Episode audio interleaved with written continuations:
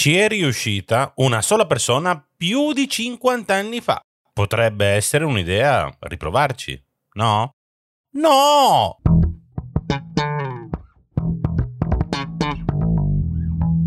Io sono Ivan Fucile e cerco un modo per diventare ricco e famoso. E questo è Ipoteticast, il podcast che spera di finire il prima possibile.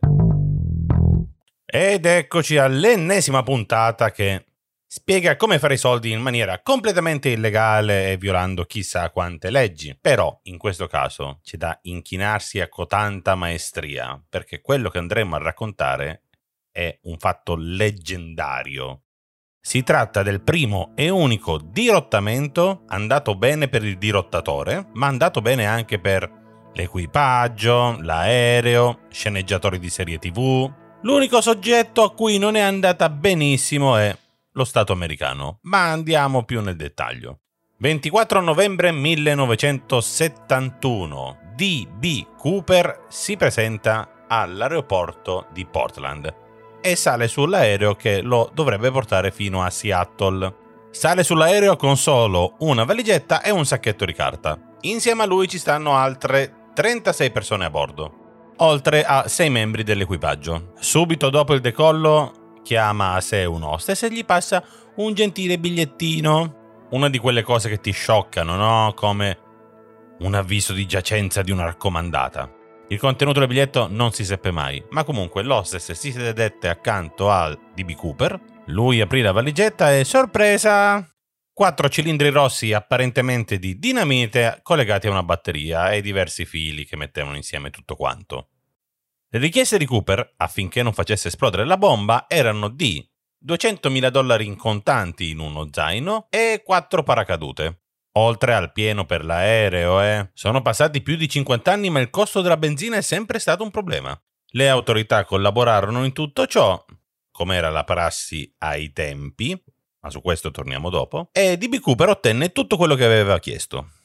Arrivati a Seattle, pieno all'aereo, riceve i soldi, riceve i paracadute, libera tutti gli ostaggi e fa ripartire l'aereo riparte in direzione di Reno, nel Nevada, la Las Vegas dei poveri. Ecco. Dopo 20 minuti di volo, fa chiudere nella cabina di pilotaggio tutti i presenti rimasti, quindi i due piloti, una hostess e uno steward, e dopo DB Cooper apre il portello posteriore dell'aereo, ha con sé soldi, bomba e paracadute e si lancia. I quattro chiusi in cabina rimarranno lì, ignari di tutto, fino all'atterraggio tre ore dopo all'aeroporto di Rino. Di DB Cooper non si seppe più niente, le indagini non portarono a niente e rimane tuttora un caso irrisolto. E questa è la storia del dirottamento perfetto. Adesso che sappiamo com'è andata, potremmo ripetere l'impresa? No! Ciao e alla prossima puntata! Va bene, dai, motiviamo questo no.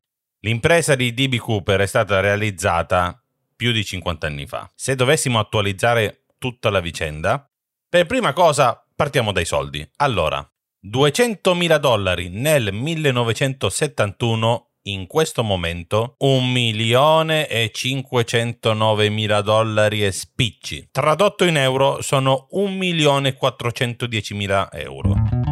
E questo è quello che c'è su un piatto della bilancia. Sull'altro piatto della bilancia, in base allo stato dove decidi di fare ciò, potrebbe esserci l'abbattimento del veicolo dirottato o, nel caso in cui tu riesca ad atterrare, l'arresto e a seguire l'ergastolo o la pena di morte. Là nei paesi che la usano ancora sono cambiate un sacco di cose nell'aviazione commerciale degli ultimi 50 anni, a partire anche solo dal modo di viaggiare che abbiamo adesso. Piccoli aerei per brevi tratti e piccoli aerei che avevano ancora un portello posteriore non ce ne stanno quasi più. Ormai è tutto in mano alle compagnie low cost e sappiamo come lavorano loro. Lanciarti in volo da un Boeing 737 non è esattamente una cosa fattibile. Oltre a essere cambiati gli aerei, sono anche cambiate tutte quante le regole intorno. Esistono diverse convenzioni internazionali su come trattare un dirottamento. Nel migliore dei casi, una volta atterrato, hai lì la polizia in assetto antisommossa. Nel peggiore ti aspetta direttamente l'esercito. È tranquillo che quell'aereo non riparte. Senza contare tutte le normative che sono state implementate dopo l'11 settembre. Ci sono maggiori controlli direttamente al check-in, quindi tutto ciò che porti sopra l'aereo è più controllato. La cabina di pilotaggio può essere aperta e chiusa solo dall'interno, quindi sono solo i piloti che hanno il controllo. E ci sono diversi stati che come dire, la prendono molto sportivamente questa cosa dei dirottamenti. Nel caso in cui ci sia il rischio che l'aereo venga utilizzato come arma impropria, come un missile contro obiettivi sensibili, piuttosto prendono l'aereo e lo abbattono in volo. Tirando le somme, sono convinto che la vostra vita valga più di un milione e mezzo di dollari. Dai un po' di autostima. Dai. Penso anche che la vostra vita valga più di un pieno di benzina di un aereo.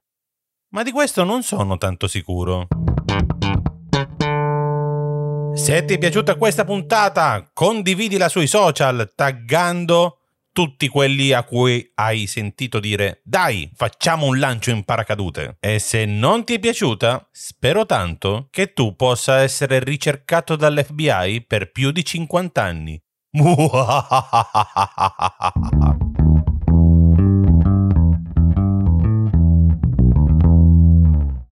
Lucky Land Casino asking people what's the weirdest place you've gotten lucky? Lucky? In line at the deli, I guess? Aha, in my dentist's office. More than once, actually. Do I have to say? Yes, you do. In the car before my kids' PTA meeting. Really? Yes. Excuse me, what's the weirdest place you've gotten lucky? I never win and tell. Well, there you have it. You can get lucky anywhere playing at LuckyLandSlots.com. Play for free right now. Are you feeling lucky? No purchase necessary. Void where prohibited by law. 18 plus. Terms and conditions apply. See website for details.